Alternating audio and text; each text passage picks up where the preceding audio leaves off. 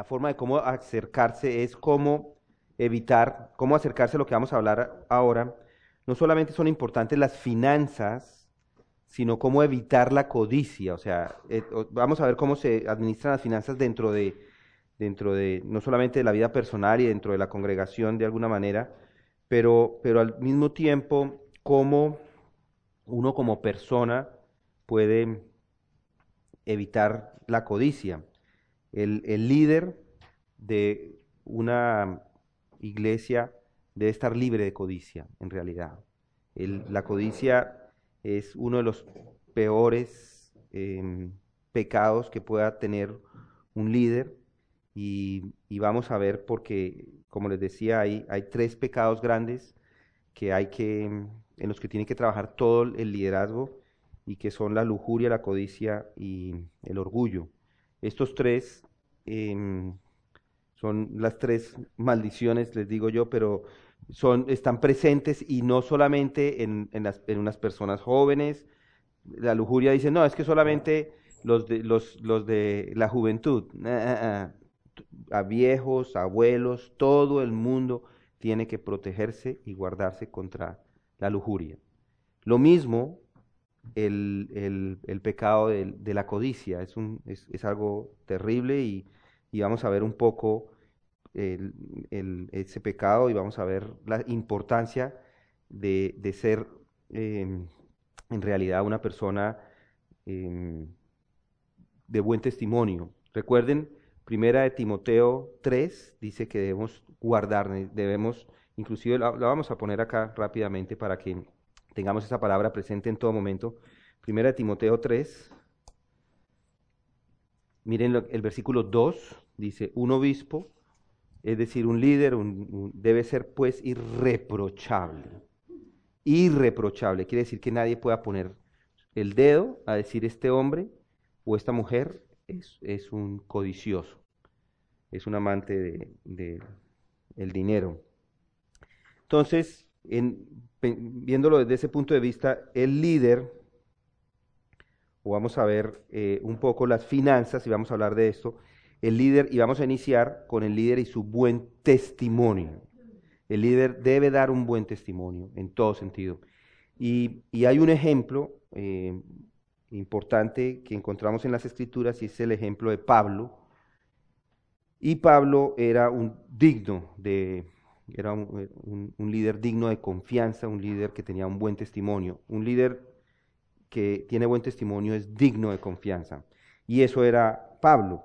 Cuando vamos a estudiar un poco, cuando eh, leemos mejor, cuando leemos el, el capítulo 27 de Hechos, en el capítulo 27 de Hechos encontramos algo que está sucediendo en la vida de Pablo. Pablo, después de que ha sido misionero por diferentes lugares y ha llevado el Evangelio a diferentes partes, llega un momento que lo apresan lo apresan y se lo van a llevar para Roma. En este momento nos encontramos en esa instancia cuando él va para Roma, cuando eh, es llevado para Roma en, un barco para ser juzgado. Y aquí vamos a ver lo que está sucediendo y vamos a ver cómo él es, es un líder digno de confianza. Eh, lo que está sucediendo acá es, él es un prisionero, dice, deciden irse, embarcarse para Italia, dice el versículo 1, fueron entregados Pablo y algunos otros presos a un centurión de la compañía Augusta llamado Julio. Entonces él los está llevando y embarcándonos, dice, en una nave adremitena que estaba para zarpar hacia las regiones de la costa de Asia, nos hicimos al mar, acompañados por Aristarco, un macedonio de Tesalónica. Y entonces ahí empieza todo el relato y vemos que, que en este momento él es, él es un preso, ahí en el versículo 1 dice, y algunos otros presos. Él es un preso. ¿Eso qué significa? Que es la persona de menor rango en toda la embarcación. Está por debajo de todos. Él es el, el, que está de último en la escala, si pudiéramos decir, en la escala de, de, rangos. En, están, están los presos, están, inclusive estaban por debajo de los esclavos. Tienen que estar por debajo de los esclavos los presos. Los presos son, es el último nivel. Y está entonces, aquí vemos cómo eh, este centurión. El centurión es una persona de alto nivel, al contrario de, Pablo. El, centurión es un hombre que, está, centurión se llama porque eran líderes de cienes, era, era una persona líder de cien personas. Y se embarcan y vemos cómo, em, aquí vamos viendo qué es lo que está pasando. Mire lo que dice, al día siguiente llegamos a Sidón, Julio, que es el centurión, dice, trató a Pablo con benevolencia, permitiéndole ir a sus amigos y ser atendido por ellos. Piensen, es un centurión, es el gobierno, él es el encargado de Pablo y, lo está dejando que se vaya. ¿Sí notan? Vaya, vaya usted, él es un preso, recuerden, Pablo es un preso, debería estar en, con esposado en algún lugar eh, quieto como cualquier preso, pero Pablo, Pablo es un hombre que de alguna forma le ha hablado a este centurión que el centurión cree en él, tiene confianza. Él, él tiene confianza de lo que está em, haciendo Pablo. Entonces, lo deja, lo deja, lo trata con benevolencia y le permite ir a sus amigos y ser atendido por ellos. De allí partimos y navegamos al abrigo de la isla de Chipre, porque los vientos eran contrarios. Entonces ahí empieza todo el recuento de la historia de lo que sucede en ese viaje. Pero es importante em, que ustedes vean que él es un, es, una, es un hombre digno de confianza. Y miren em, lo que dice, no solamente encontramos acá, miren lo que dice aquí mismo Félix acerca de él en el versículo 24, en el capítulo 24, versículo 23.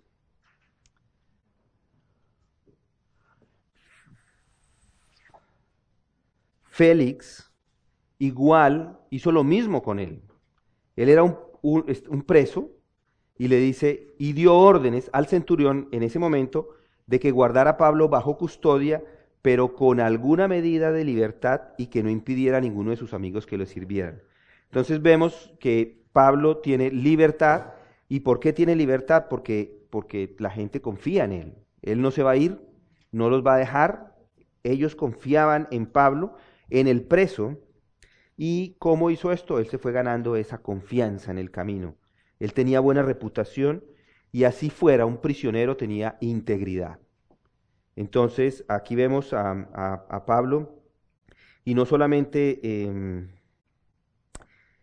no solamente Pablo, es, mi pregunta iría también hacia ustedes, es em, cómo tienen, tienen sus familias, tienen Em, su iglesia confianza completamente en usted en el tema financiero? No necesita responderme, pero piénselo, piénselo, están, están todo el mundo, porque nosotros, yo, yo, eh, entramos a tocar este tema porque es un tema delicado, la parte financiera en, en, en todos. Encontramos en las escrituras que vuelve y habla de dinero y de dinero y de dinero. ¿Por qué? Porque es un problema. Es un problema grande en el mundo de, las personas, o gastan más de lo que reciben, o, se gastan en lo que no necesitan, o, tratan de usar las riquezas para hacer las cosas que no son correctas, o ponen dinero en, pensando solamente en uno y no en los demás primero, no dan a la iglesia, bueno, hay muchas, muchas em, como problemas y lo que eh, queremos aquí es, es ver cómo uno como líder tiene un buen testimonio con el manejo del dinero, a través del manejo del dinero. Y Pablo, Pablo es un ejemplo en todo, que uno, que la gente pueda confiar en uno, confiar en todo sentido, que la gente pueda poner, eh, decir, este hombre y o esta mujer, yo confío completamente cómo maneja los recursos. A veces ni siquiera em, a veces los líderes no, no, no, no manejamos los recursos de la mejor forma. Entonces es, hay que em, hablar de esto, pensarlo, orar, porque em, si no lo está haciendo no es, no es un líder digno de confianza, no es un ejemplo. Entonces, como Pablo, Pablo es un ejemplo y un, y un, un líder es, es digno de confianza, inclusive en la parte financiera o especialmente en la parte financiera. Un, líder es un ejemplo a seguir, o sea, que es digno de confianza y es un ejemplo. Cuando, cuando leemos esto, esto que estaba sucediendo aquí con, con Pablo en, en, los versículos en, en Hechos 27, otra vez regresando a Hechos 27, lo que está sucediendo allí, él es, él es el más bajo de todos en la escala o en los rangos, y a pesar de ser el más bajo en todos los rangos, miren lo que sucede. Dice Pablo en el versículo 10, dice, eh, 27.10, dice, diciéndoles, amigos, veo que de seguro este viaje va a ser con perjuicio y graves pérdidas, no solo del cargamento y de la nave, sino también de nuestras vidas. Pero el centurión se persuadió más por lo dicho por el piloto y el capitán del barco por lo que, que por lo que Pablo decía. En este momento, él, él no, no tiene, no es, en este momento no le están creyendo lo que él está diciendo, pero miren más adelante, miren lo que sucede más abajo en el 23, por ejemplo. Dice, eh, él les dice, hablándoles de lo, de lo que estaba pasando y, en, ese momento está en medio de la tormenta, dice, porque esta noche estuvo en mi presencia un ángel del Dios de quien soy y a quien sirvo, diciendo, no temas, Pablo, has de comparecer ante el César y he aquí Dios te ha concedido todos los que navegan contigo. Por tanto, tened buen ánimo, amigos, porque yo confío en Dios que acontecerá exactamente como se me dijo. Y si se dan cuenta, ahora, ahora Él está ayudando, está animando a las personas y no solamente las está animando, sino que, que más adelante inclusive le hacen caso en todo, le hacen caso, eh, se sientan a comer y parten el pan, él les dice, no, no, no se van a tirar todavía, vamos primero a comer, así es en mi casa, primero comemos y luego sí hacemos el resto. Igual, él paró y dijo, no, vamos a, primero a partir el pan, vamos a comer, y, ahí empieza em, la gente a hacerle caso.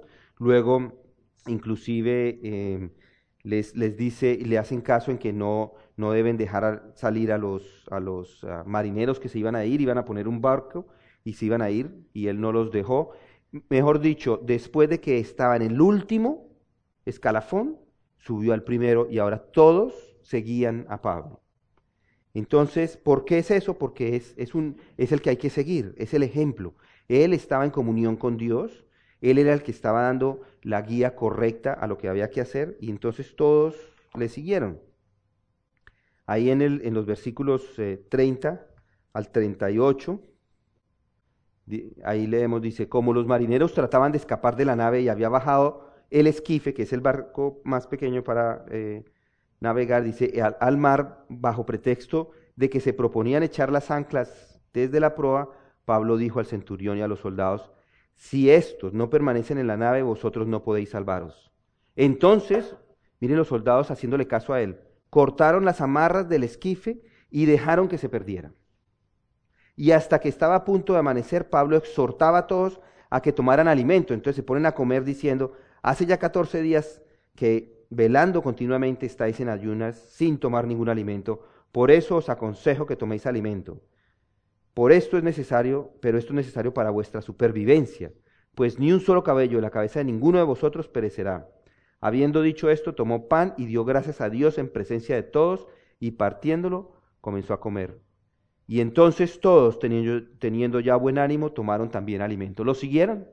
Le siguieron al, esclavo, no, ni siquiera al preso, al más bajo de todos, lo están siguiendo. Y, eso muestra que, él es un, un, ejemplo. Y es un ejemplo en todo. Pablo, cuando lo estudiamos y leemos y, vemos, él, él, es un ejemplo en, muchas cosas, que, en muchos, tiene muchas características que habría que seguirles. Ahora, mi pregunta es, ¿es, son ejemplo? ¿Son ejemplo en el manejo del dinero? Son, ¿Podría uno ir, no, no quisiera porque, pues no quiero, pero podría uno ir a las cuentas y decir, del banco y decir, ok, eh, ha manejado bien el dinero. Podría, podríamos hacer una, una, auditoría hoy, a este momento, y decir, ok, ¿en qué se ha gastado el dinero? Y decir, ok, yo estoy libre de todo, yo creo que me lo he gastado bien. Claro que uno puede tener argumentos, ¿no? A veces uno, uno dice, no, es que esto lo necesito y por eso lo tengo que comprar. Es una necesidad. y a veces no son necesidades. Recuerda que nosotros no necesitamos es nada. Nosotros nada, nada. Dios nos provee todo. Nosotros somos ricos, ricos, viviendo, tenemos más. Un rico es cuando uno tiene más de lo que necesita. Y seguramente todos tenemos algo más de lo que necesitamos. Algunos un poco más, otros un poco menos, pero más sí. Entonces, ese es el punto. Un, líder es, eh, tiene, es un ejemplo a seguir. Un, líder tiene una conciencia clara, una conciencia al momento de trabajar también con, los, con las finanzas, una conciencia clara. Y, vemos que Pablo tenía una conciencia clara. Era un líder que, que, no tenía, mire lo que dice Hechos 23.1 cuando él habla, le está hablando allá al concilio, dice, entonces Pablo, 23.1, Hechos 23.1, Pablo, mirando fijamente al concilio, dijo, hermanos, hasta este día yo he vivido delante de Dios con una conciencia perfectamente limpia. ¿Quién puede decir eso? Es, es, es, es algo em, impresionante lo que está diciendo, es, perfectamente limpia. Él tenía una buena conciencia, él tenía em, una buena conciencia en el manejo de todo. Y la pregunta que uno debería hacerse es, si yo quiero estar en el liderazgo, estoy en el liderazgo, ¿tengo una buena conciencia en el manejo del dinero? Mire, mire lo que dice Santiago 4:17.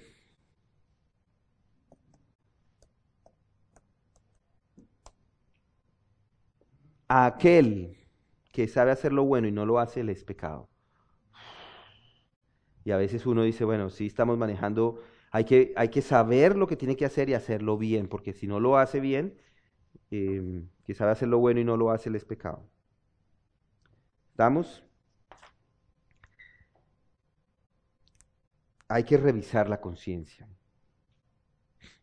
Hay que estar siempre atentos a lo que Em, represente situaciones de dinero, que involucren dinero y no dejar que las tentaciones manipulen o le manipulen y, deje eso a un lado.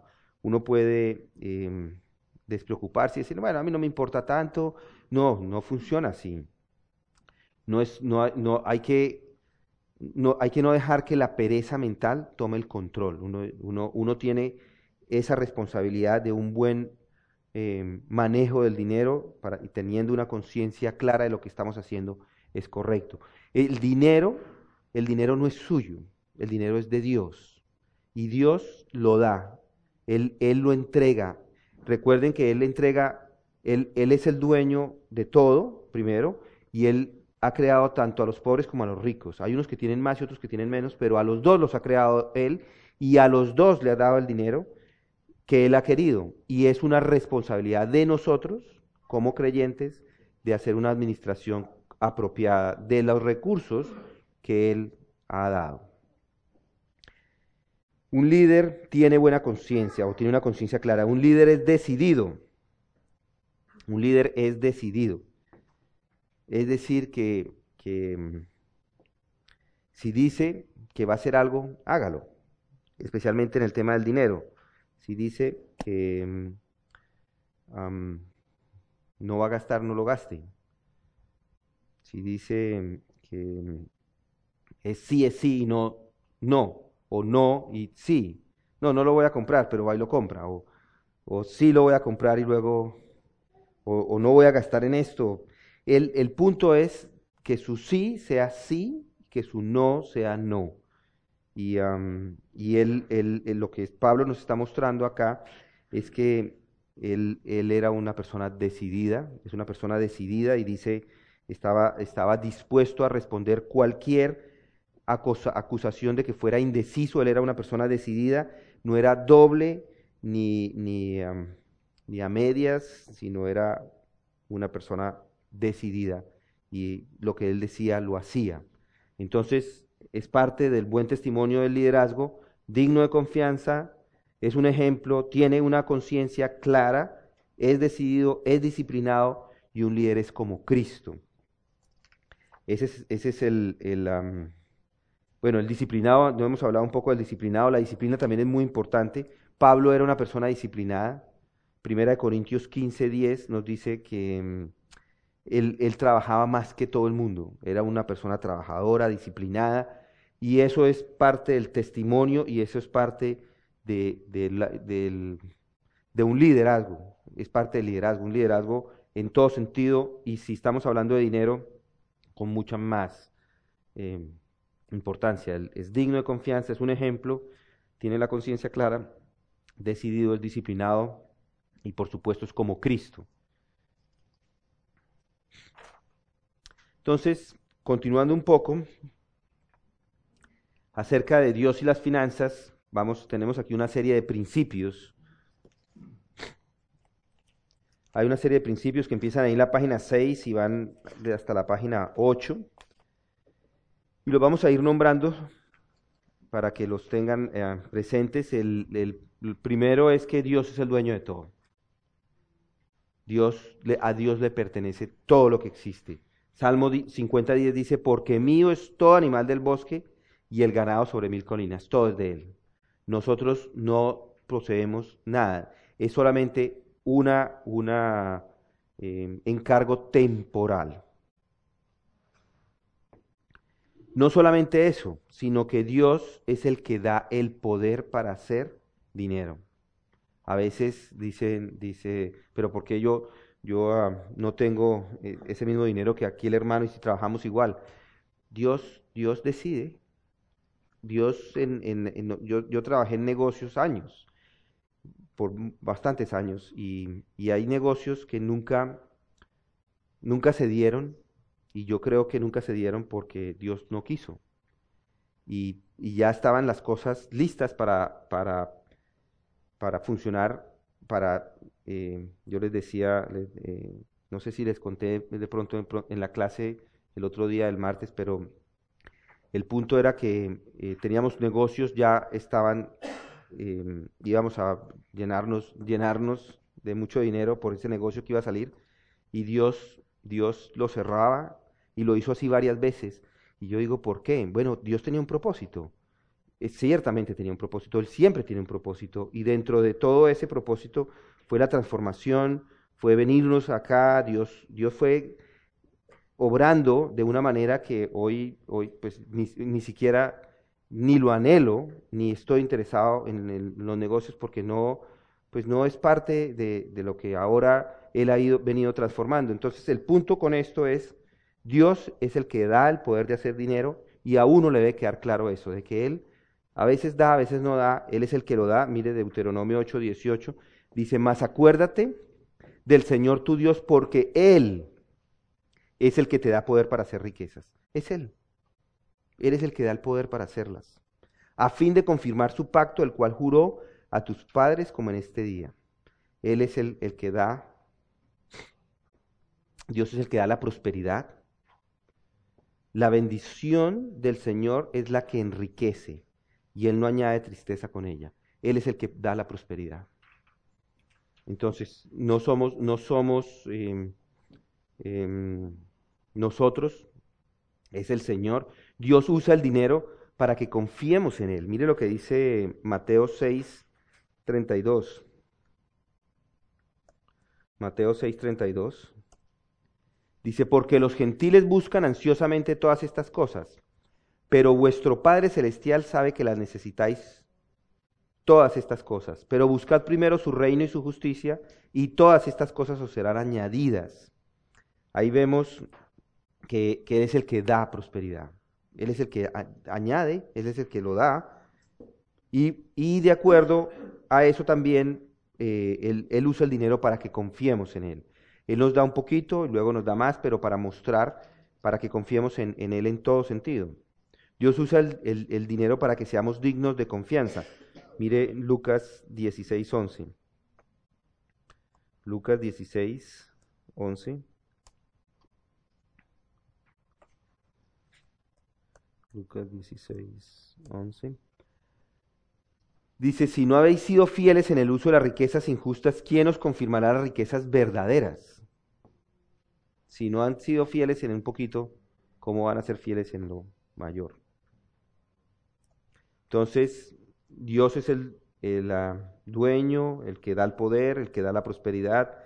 él usa el dinero para que confiemos en Él, Él usa el dinero para que seamos dignos de confianza y Él usa el dinero para demostrar su amor. Mateo 7:11.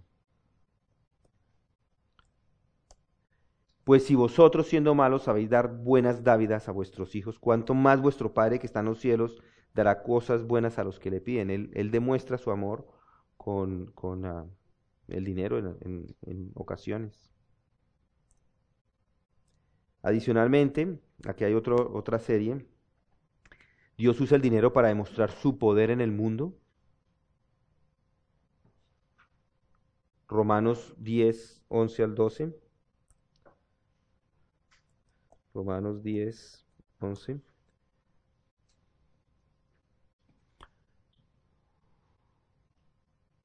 Él es el Señor de todos, dice, porque el que cree en, el Señor, en Él no será avergonzado, porque no hay distinción entre judío y griego, pues el mismo Señor es Señor de todos, abundando en riquezas para todos los que le invocan.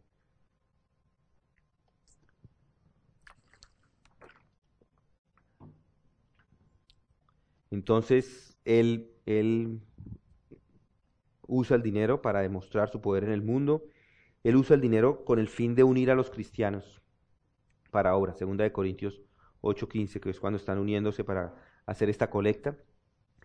Y, a veces, por ejemplo, en, nosotros eh, en la iglesia nos reunimos a veces por las necesidades de algún hermano que está sufriendo. Entonces usa el dinero para que todos entre todos nos unamos para ayudarle al hermano que está mal. Dios usa el dinero para proveer dirección a nuestras vidas. Gálatas 6:9.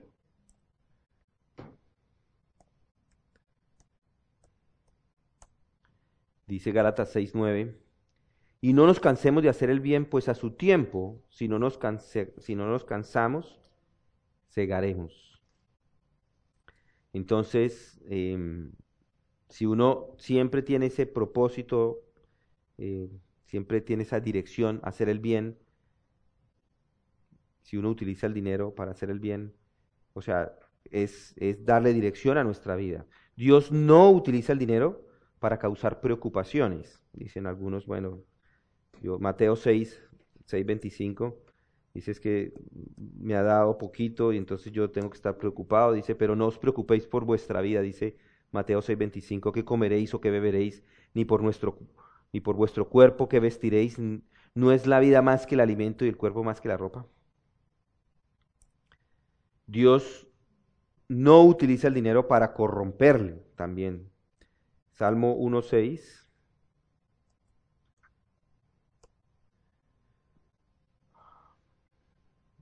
Él conoce el camino de los justos, más el camino de los, o sea, en todo el salmo en realidad.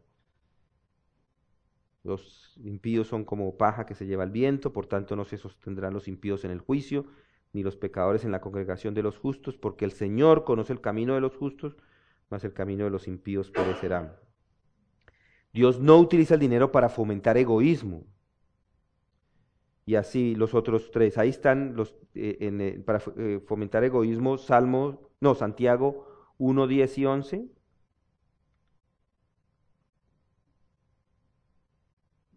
Dios no permitirá que los cristianos amasen dinero, no que no, no que, no que no hagan dinero, no, en realidad no es, a ver, miramos Proverbios 37 y 9.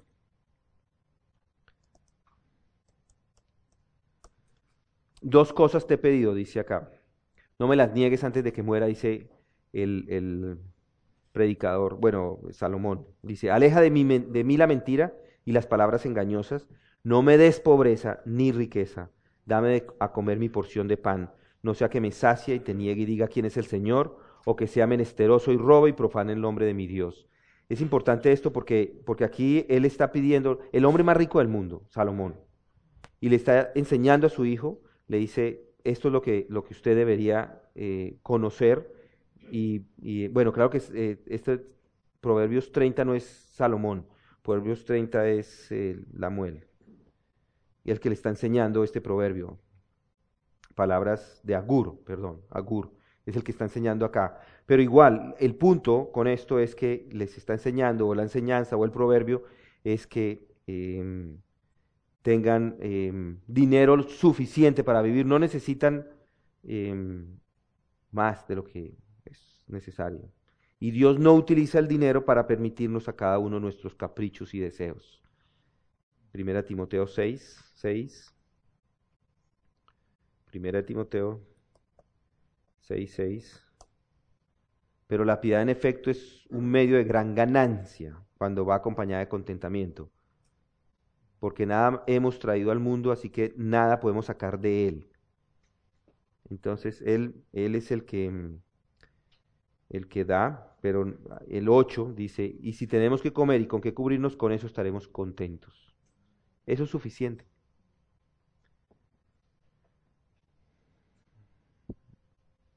Hay algunas convicciones que deberíamos tener como líderes acerca del dinero. Una de esas convicciones es que mm, hay que aprender a estar contentos con lo que se tiene. Ya leímos 1 Timoteo 6:6.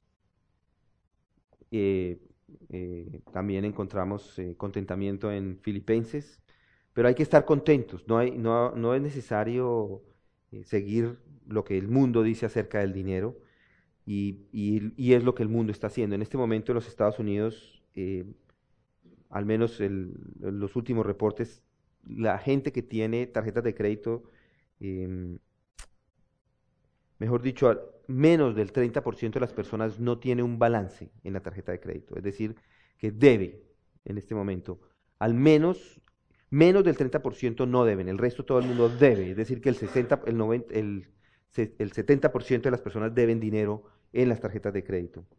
Hay personas que tienen problemas financieros y de ellas el 60% de estas personas que tienen algún problema financiero nunca lo van a pagar en todas sus vidas, no pueden pagar.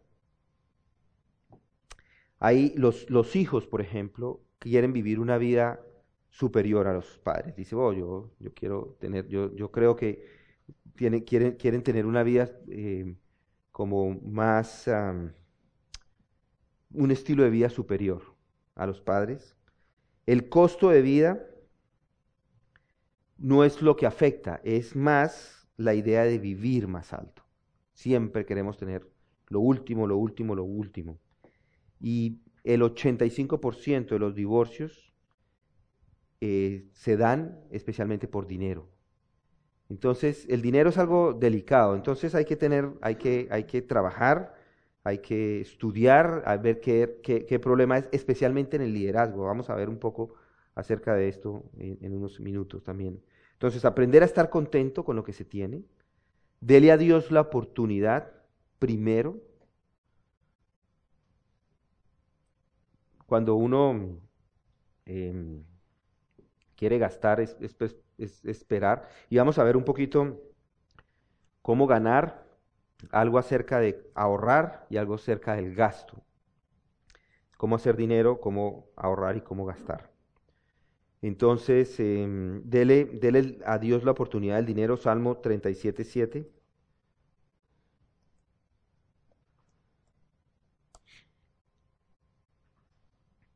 Confía callado en el Señor y espérale con paciencia. No te irrites a causa de, de que prosperará en su camino por el hombre que lleva a cabo sus intrigas. Él, podemos confiar en él. Se puede confiar en él. Espere con paciencia, dejar que él actúe. Hay que evitar tomar decisiones rápidas en relación al dinero, en relación a los gastos.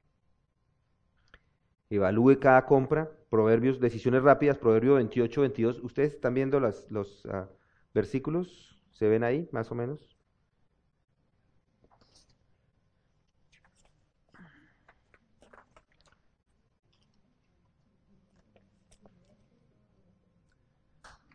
Proverbios 28, 22, evite tomar decisiones rápidas.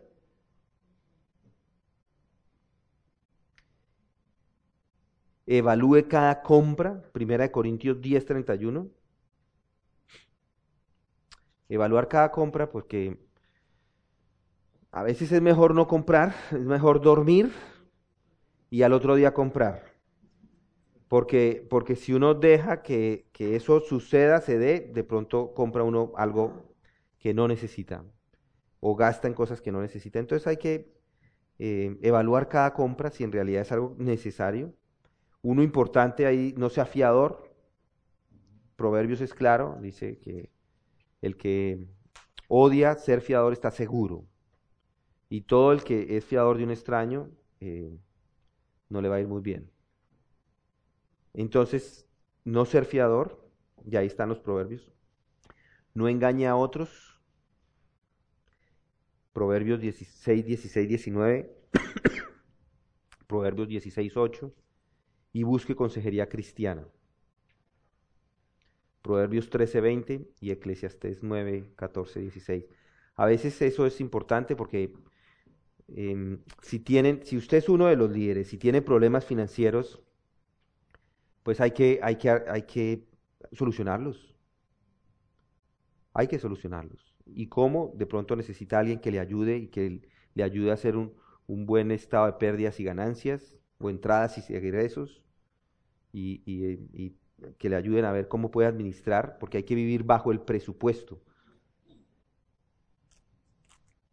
Nunca por encima, que a veces es tan sencillo de decir, pero no está, la gente no lo hace.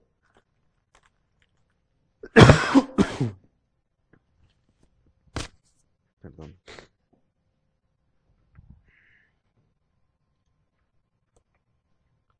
Entonces, vamos a iniciar un poco con gastar, cómo se debe gastar el dinero, cómo deberíamos gastar el dinero.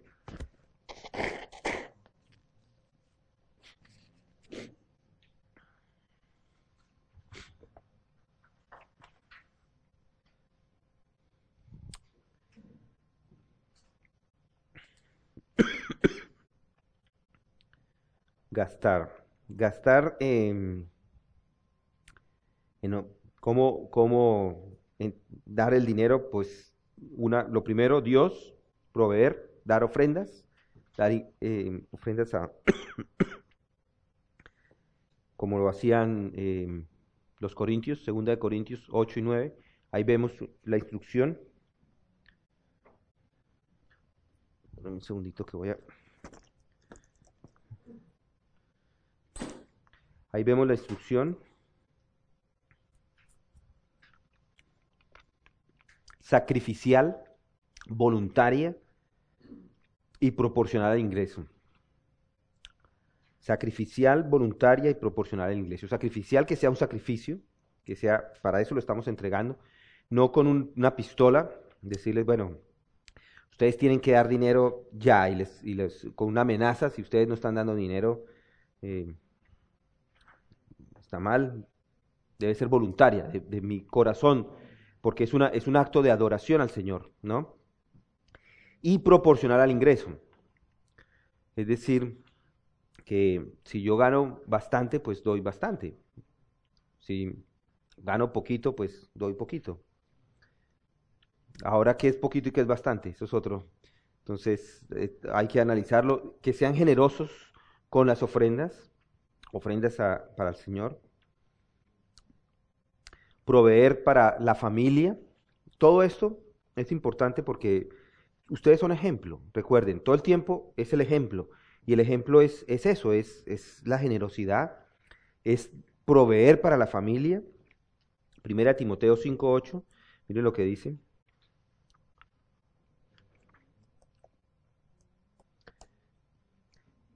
Dice, recuerden este versículo, pero si alguno no provee para los suyos y especialmente para los de su casa, ha negado la fe. Y es peor que un incrédulo. Entonces, en ofrendas, proveer para la familia, ser generoso, invertir en el reino.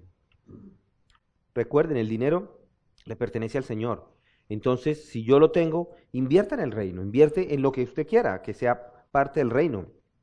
La expansión del Evangelio, la edificación de los santos, lo, que, lo que eso significa, invertir en el reino de Dios, de acuerdo a, la, a capacidad. Primera Timoteo 6, otra vez.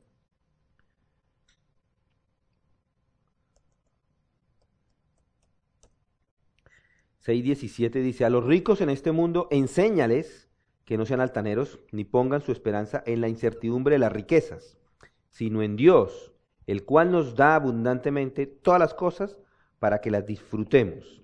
Enséñales a que hagan bien, que sean ricos en buenas obras, generosos y prontos a compartir, acumulando para sí el tesoro de un buen fundamento para el futuro, para que puedan echar mano de lo que en verdad es vida. ¿Qué más importante? El dinero, otra vez, ni es suyo ni se lo lleva. Lo único que uno se lleva, que en realidad tampoco se lleva, es ese cajón negro. Se lo lleva para el, abajo, pero ni siquiera. Ni siquiera se lo lleva.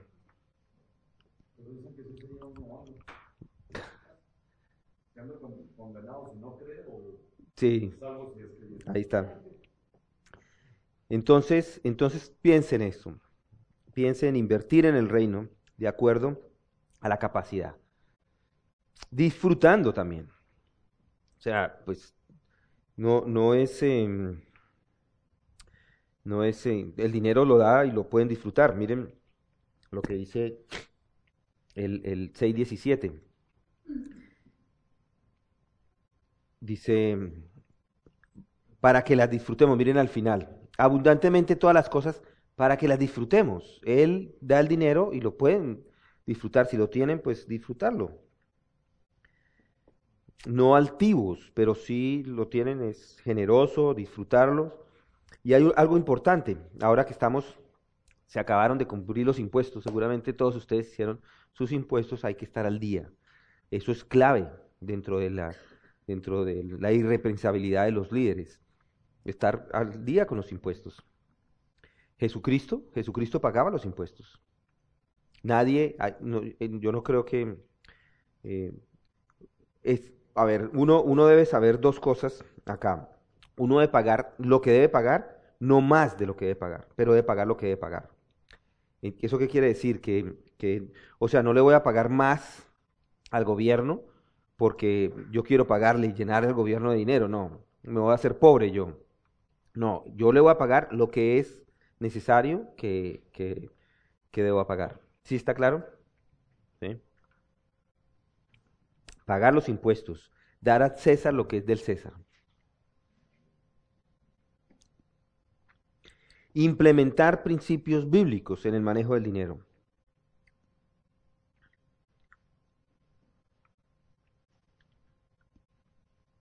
Es usar el dinero eh, es gastar el dinero bíblicamente, es obtenerlo bíblicamente, es ahorrarlo bíblicamente y eso es lo que vamos a hacer ahora un poquito. Vamos a hablar un poco del, del ahorro, del guardar.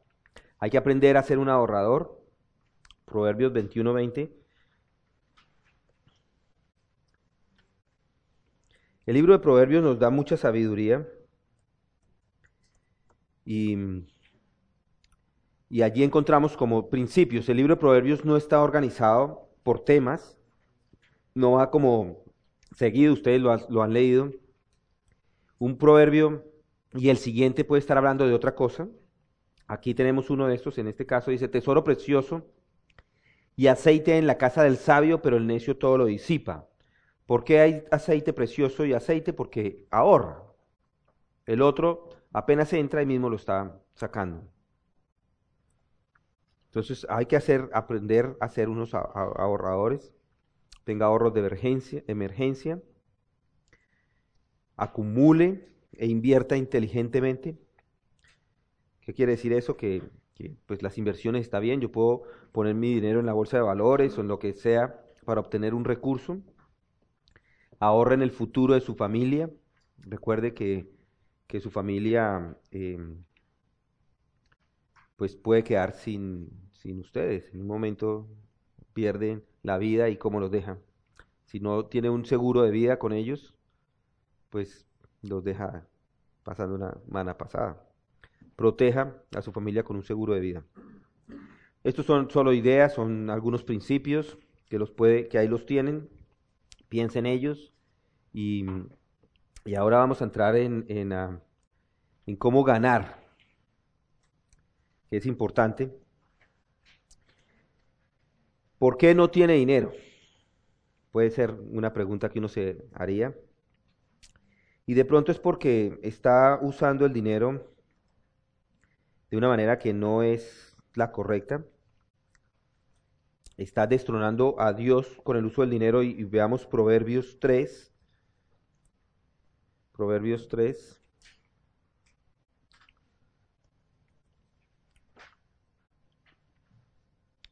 Proverbios 3.9. Honra al Señor con tus bienes y con tus primicias de todos tus frutos. Es un mandamiento. Nos está diciendo que honremos al Señor. Entonces, dice ahí, tus graneros se llenarán con abundancia y tus lagares rebosarán de mosto. ¿Por qué no lo tienen? Porque no se está honrando al Señor.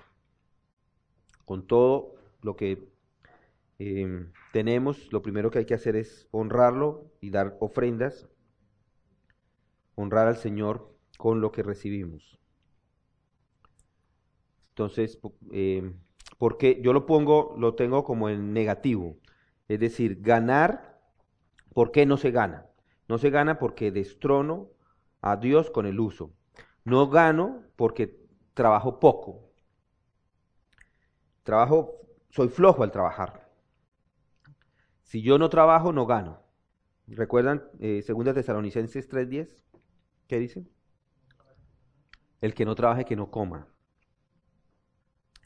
En, en Proverbios, otra vez Proverbios, miren lo que dice, este es uno clásico, Proverbio, ve, mira, la hormiga perezoso, observa sus caminos y sé sabio. Hay que trabajar duro. Las hormigas, pues, hay, ellas trabajan duro, trabajan, trabajan, trabajan. Uno las ve trabajando y no solamente eso, sino trabajan solas. Nadie las está guiando. Ellas todas van haciendo su... Sin, sin capitán, dice, dice, la cual sin tener jefe, ni oficial, ni señor, dice el versículo 7. Y es cierto, uno las ve y ellas no tienen nadie que les esté dirigiendo qué es lo que tienen que hacer. Ellas están trabajando y, así es que la manera de trabajo duro, sin capitán y, tomando la iniciativa. Uno mismo debe tomar la iniciativa en hacer las cosas de trabajo. Y mire lo que, lo que sucede. Prepara en el verano su alimento y recoge en la cosecha su sustento. Prepara en el verano. Quiere decir que, que prevén, prevén lo que va a pasar. Están todo el tiempo trabajando, trabajando, preveyendo lo que pueda suceder y, lo están guardando. Y, los latinoamericanos no somos muy previsivos. Solamente para darles un ejemplo, México tiene dos días de, de almacenamiento de gasolina. Dos días.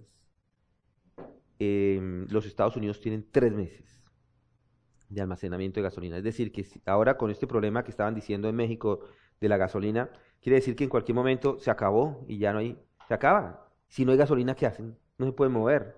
Entonces, es, es previsión, es, hay que prever esto. Yo no, yo no sé el, el, dato de Colombia, pero seguramente está igual. No hay previsión y, y, y hay que prever. Hay que prever lo que se viene y hay que guardar.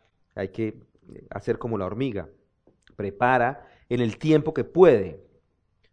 Porque, porque también hay un tiempo para trabajar. Hay un tiempo que ya no se puede trabajar. Ya físicamente hay que parar. Ya no, ya no dio más. Entonces hay que, hay que prever. Y dice, dice luego ahí el versículo 10, ¿hasta cuándo, perezoso, estarás acostado? ¿Cuándo te levantarás de tu sueño? Un poco de dormir, un poco de dormitar, un poco de cruzar las manos para descansar también eso no, esto no, no, va a funcionar. Hay que trabajar, no hay que descansar. Uno, hay unos que van y trabajan dos días y luego no, dos días y, descanso cinco. No, no, eh, o, medio tiempo y así se la pasan, medio tiempo. Entonces, el punto es que hay que trabajar, trabajar duro. ¿Por qué no se gana? Porque no se es generoso. Se es de, algunos, los mexicanos dicen que son de Monterrey, de mi pueblo dicen que son los de Zapatoca, que es una ciudad también, que son codo. Y, y mire lo que dice Proverbios, Proverbios 11, 24.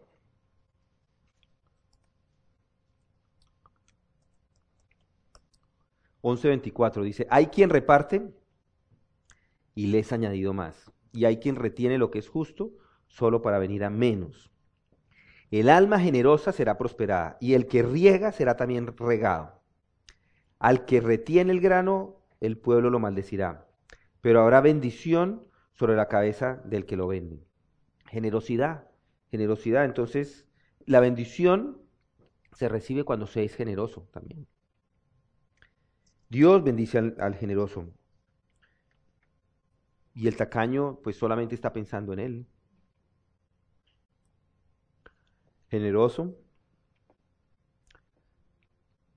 Cultive la generosidad. Primero a la familia, su familia, luego su familia hermanos, pero sean generosos. También una, una forma de no ser, eh, de no tener dinero es, es ser un soñador. Proverbios 12:11. Proverbios 12:11 dice, El que labra su tierra se saciará de pan, pero el que persigue lo vano carece de entendimiento. Es decir, lo que son sueños, no es realista. Él, sigue lo que no tiene valor.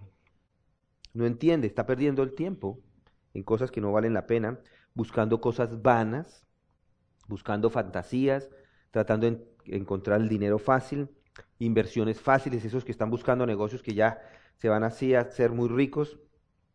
Y aquí nos está diciendo, no es así, no es, no es de esa manera. El que trabaja se saciará de pan, pero el que busca lo que no es, lo que es vano, hay personas así, que son visionarias, tienen una visión, yo voy a hacer esto, esto, pero no trabajan, no tienen ni siquiera un empleo. Entonces, tener eso claro, no es un soñador, el punto E, también el que eh, obtiene pecaminosamente el trabajo, el, dinero. Mire Proverbios 13:11. Proverbios 13:11. Dice, la fortuna obtenida con fraude disminuye, pero el que la recoge con trabajo la aumenta. Fraude. A veces pensamos que con ese fraude vamos a conseguir lo que queremos, que a veces con ese engaño vamos a obtener más dinero, pero no es cierto. Si uno engaña los impuestos y le van a mandar un dinero, al final eso se va a convertir para... Mire, es, es, claro acá, si es fraude, va a disminuir. Uno piensa que va a aumentar, pero es mentira. Recuerden quién es el dueño del dinero. El dueño del dinero es Dios. Si Él es el dueño, a Él no se le puede engañar. Entonces, no fraudes, no fraudes en ningún lado. Y em, luego, mm, eh, orgullo, a veces el orgullo, no, porque se obtiene pecaminosamente por, se, es orgulloso, entonces por eso no se tiene dinero. Proverbio, Proverbios 13, ahí mismo, 13, 18. Pobreza y vergüenza vendrán al que menosprecia la instrucción mas el que acepta la reprensión será honrado. ¿Quién acepta la reprensión? Aquel que, es humilde, aquel que acepta eh, lo que alguien les está diciendo. El humilde tiene el dinero, no el orgulloso. A veces eh, no se tiene dinero porque se es intempestivo. Ahí está el, el, el G. Y Proverbios 21.5. Proverbios 21.5. Los proyectos del diligente ciertamente son ventaja, mas todo el que se apresure ciertamente llega a la pobreza. Es, una realidad. hay que hacer los proyectos, hay que planear, hay que hacer las cosas planeadas, pero, pero el que toma compras o que hace compras impulsivas, el que no analiza lo que está pasando, pierde, pierde el dinero. Así hay muchos, esto, esto lo, lo, usan mucho las personas de tiempo compartido. Ustedes no sé si han ido a esas ventas de tiempo compartido, pero son súper agresivos. Ellos saben que si uno no compra en ese momento, no compra. Entonces hacen e, un esfuerzo para venderle a uno, inclusive le dan cosas. Entonces regalan al principio una estadía en Cabo San Lucas, fui yo una vez, Cabo San Lucas, y luego, pero qué, qué, qué duro, es decir, no. Entonces, luego traen a otro, luego traen a otro, luego tocan una campanita, bueno, lo que sea, hacen toda una estrategia para, para eso, porque ellos saben y uno tiene que tener cuidado porque esas compras, esas compras impulsivas, ¿qué, hace uno con un tiempo compartido? Regalarlo, nunca lo usa, es, es terrible. Lo mismo sucede con los carros. Uno debe saber cuando va a comprar un carro porque en un momento resulta uno allá firmando y ni siquiera era lo que quería, apenas iba a preguntar, porque ellos lo mismo, saben que si uno se va, probablemente nunca va a regresar por ese carro. Entonces hay que, hay que planear, no dejar que, que o hay que analizar las compras, ese es el punto. Lo mismo, no se tiene dinero porque se derrocha, Proverbios 21, 17. Ahí mismo. El que ama el placer será pobre.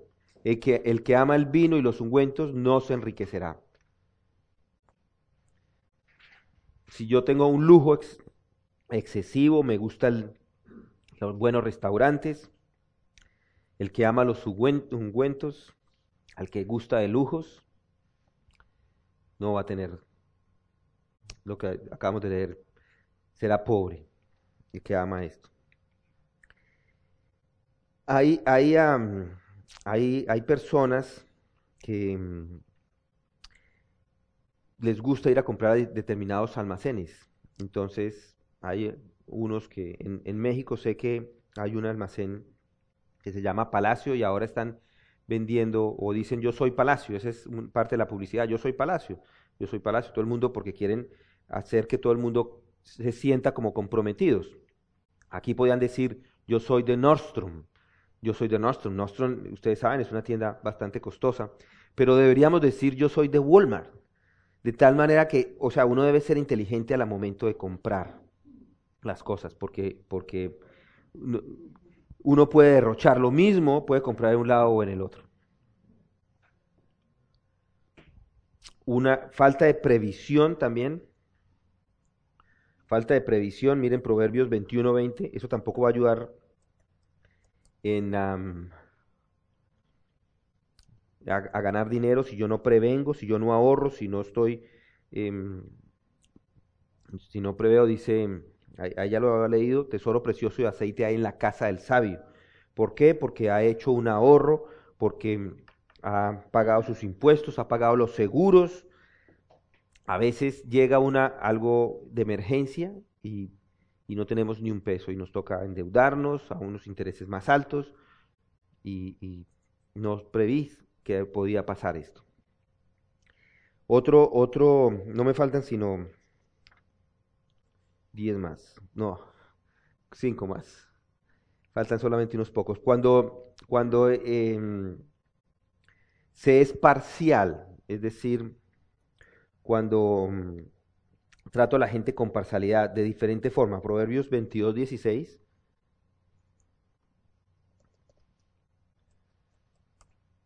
El que oprime al pobre para engrandecerse o da al rico solo llegará a la pobreza. Entonces eso también, no hace, no hace dinero aquel que es parcial, aquel que, que eh, está dando dinero a unos o está dando dinero al rico y no, no no bendice al pobre. Dios odia esa actitud. Si eres cruel, tampoco vas a hacer dinero. Proverbios 28, 18. Miren lo que dice 18, Proverbios 28, 18. El que anda en integridad será salvo, mas el que es de camino torcido caerá de repente. O 28, 8, perdón. Es 8. El que aumenta su riqueza por interés y usura, la recoge para el que se, se apiada de los pobres. Aquel que, que no tiene compasión, aquel que está detrás de la usura, de los préstamos con intereses excesivos. ¿Se puede prestar? Sí. ¿Se puede prestar a otras personas? Sí, es posible, no es, no es que no, no, no, aquí no dice en las escrituras que no presten, de hecho hay varios lugares donde donde inclusive es aprobado el préstamo, yo puedo prestar y pedir prestado a hermanos o gente de afuera. No, no, hay, no encuentro textos bíblicos que vayan en contra de eso. Perdón. Ay, perdón. Pero sí de la usura. Eso sí está en contra. En la usura. La usura es diferente. Un interés excesivo o em, insatisfacción. Miren lo que dice Proverbios 28, 22. Ahí mismo. El hombre avaro corre tras la riqueza y no sabe que la miseria vendrá sobre él. No está contento. Los avaros no están contentos con lo que tienen. Y em, se puede tampoco tener dinero, pierdo o no puedo ganar dinero si estoy en inmoralidad sexual. Proverbios 29.3.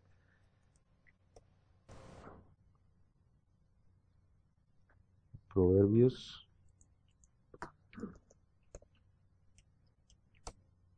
El que ama la sabiduría alegra a su padre, pero el que anda con rameras malgasta su fortuna. Coquetea con las prostitutas, el hombre que pone su dinero ahí. Y, yo les diría, yo lo llevaría inclusive hasta otras, a veces, bueno, está bien, no están con las, las mujeres de afuera y, está bien, eh, o sea, no, no se debe, pero, pero a veces dejamos que las mujeres en ventas tomen el control, o los hombres también puede ser, tomen el control de mi compra. Entonces nos dejamos seducir y no, ah, compramos algo que no necesitábamos porque el vendedor hizo una, un trabajo ahí. Entonces, em, no hubo una inmoralidad sexual así de frente, pero sí hubo inmoralidad sexual porque eh, hubo algún tipo de coqueteo y resultó firmando un cheque que no debía firmar.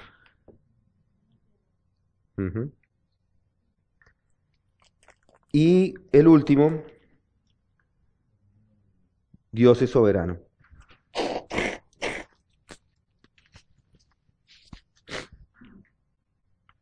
Dios deja que vivamos en necesidad. Dios permite eso, Proverbios 13, 25.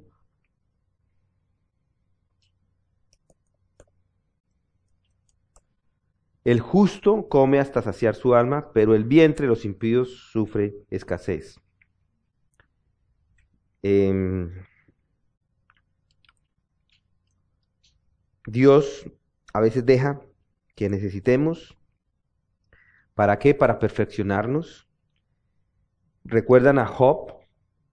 Job perdió todo, todo, todo, dinero, todo, todo. ¿Por qué? Porque Dios quiso. Él era un hombre justo en todas partes. En ningún lado dice que él pecó. Seguramente pecó, era un hombre, no era Dios, pecó, pero, pero ningún, nadie lo podía condenar, nadie había visto un pecado en él. Ellos, estos tres hombres, van y lo condenan, y lo condenan cada uno con sus argumentos, y, ninguno de ellos tenía argumentos, era un hombre justo, pero, pero soberanamente Dios lo permitió así. Entonces, em, en tema de dinero, hay que cuidarse, hay que saber cómo cómo obtenerlo, trabajando y todo lo que vimos, cómo no, cómo no gastarlo o cómo em, eh, ganarlo en realidad para acumularlo porque es, es parte de lo que, em, pues, de, de, nosotros como nuestro testimonio. No digo que uno debe hacer dinero para mostrar el testimonio, lo que digo es que debe seguir estos principios bíblicos. Ese es el punto. Cómo ahorrar. Y, um, y vamos a, terminar acá. Si quieren podemos eh, tomar unos, unos uh, minutos para preguntas acerca de la parte de finanzas.